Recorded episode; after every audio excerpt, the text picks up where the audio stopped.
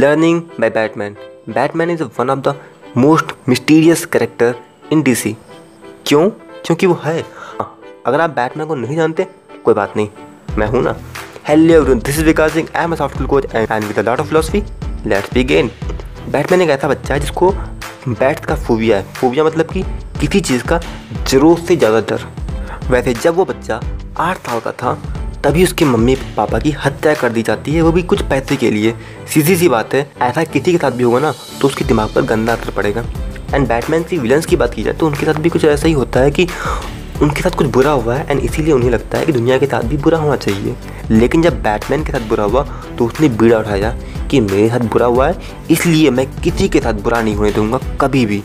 कई ये समाज तय करता है कि समाज आपको क्या देता है, लेकिन आप समाज को क्या देते हो? ये सिर्फ़ और सिर्फ़ आप तय कर सकते हो।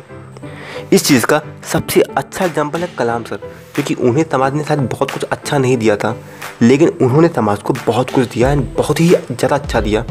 आप जिस समय भी मेरी बातों को सुन रहे हो, आप बताइए, अभी के प्रेसिडेंट का नाम क्या है?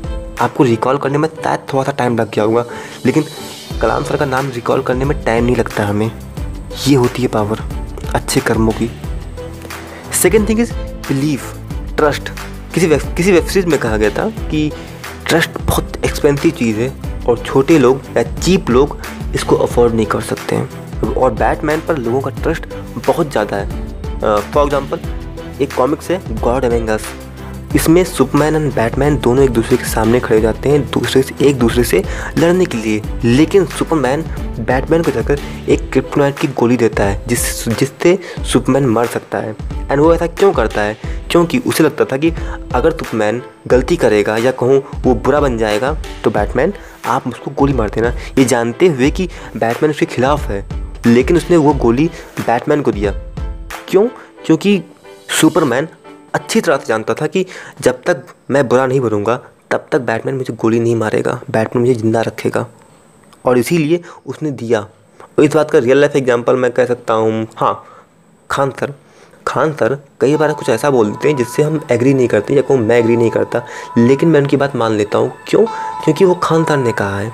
हाँ ऐसा नहीं है कि मैं उनकी बात को अंधों की तरह मान लेता हूँ, मैं इस पर रिसर्च करता हूँ।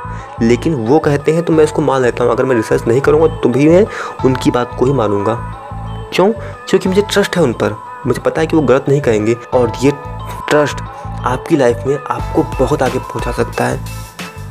Third and the last thing is discipline guys बहुत सारे लोग हैं जो कि एक दिन काम शुरू करते हैं अपना, एक हफ़्ते बाद वो काम का सत्यानाश हो जाता है, वो काम करते नहीं है। लेकिन बैटमैन ने जो पीड़ा उठाया लोगों की हेल्प करने का उस काम को उसने हमेशा किया है।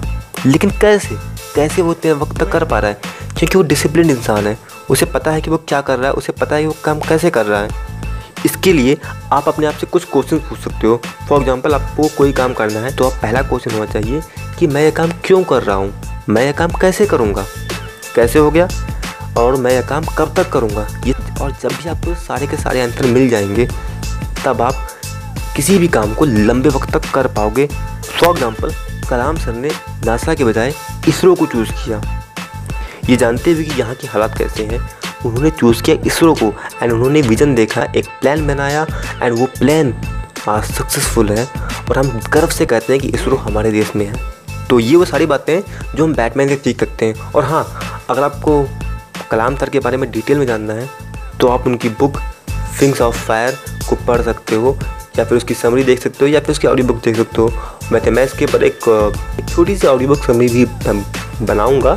और क्या पता, जब तक आप ये वीडियो देख रहे हो, तब तक वो तैयार हो गया हो। तो आप लिंक बायो डिस्क्रिप्शन कैप्टन जिस भी प्लेटफॉर्म पर आप हो चेक कर लीजिए। हो सकता है वहाँ अवेलेबल हो। Okay guys that all for today be and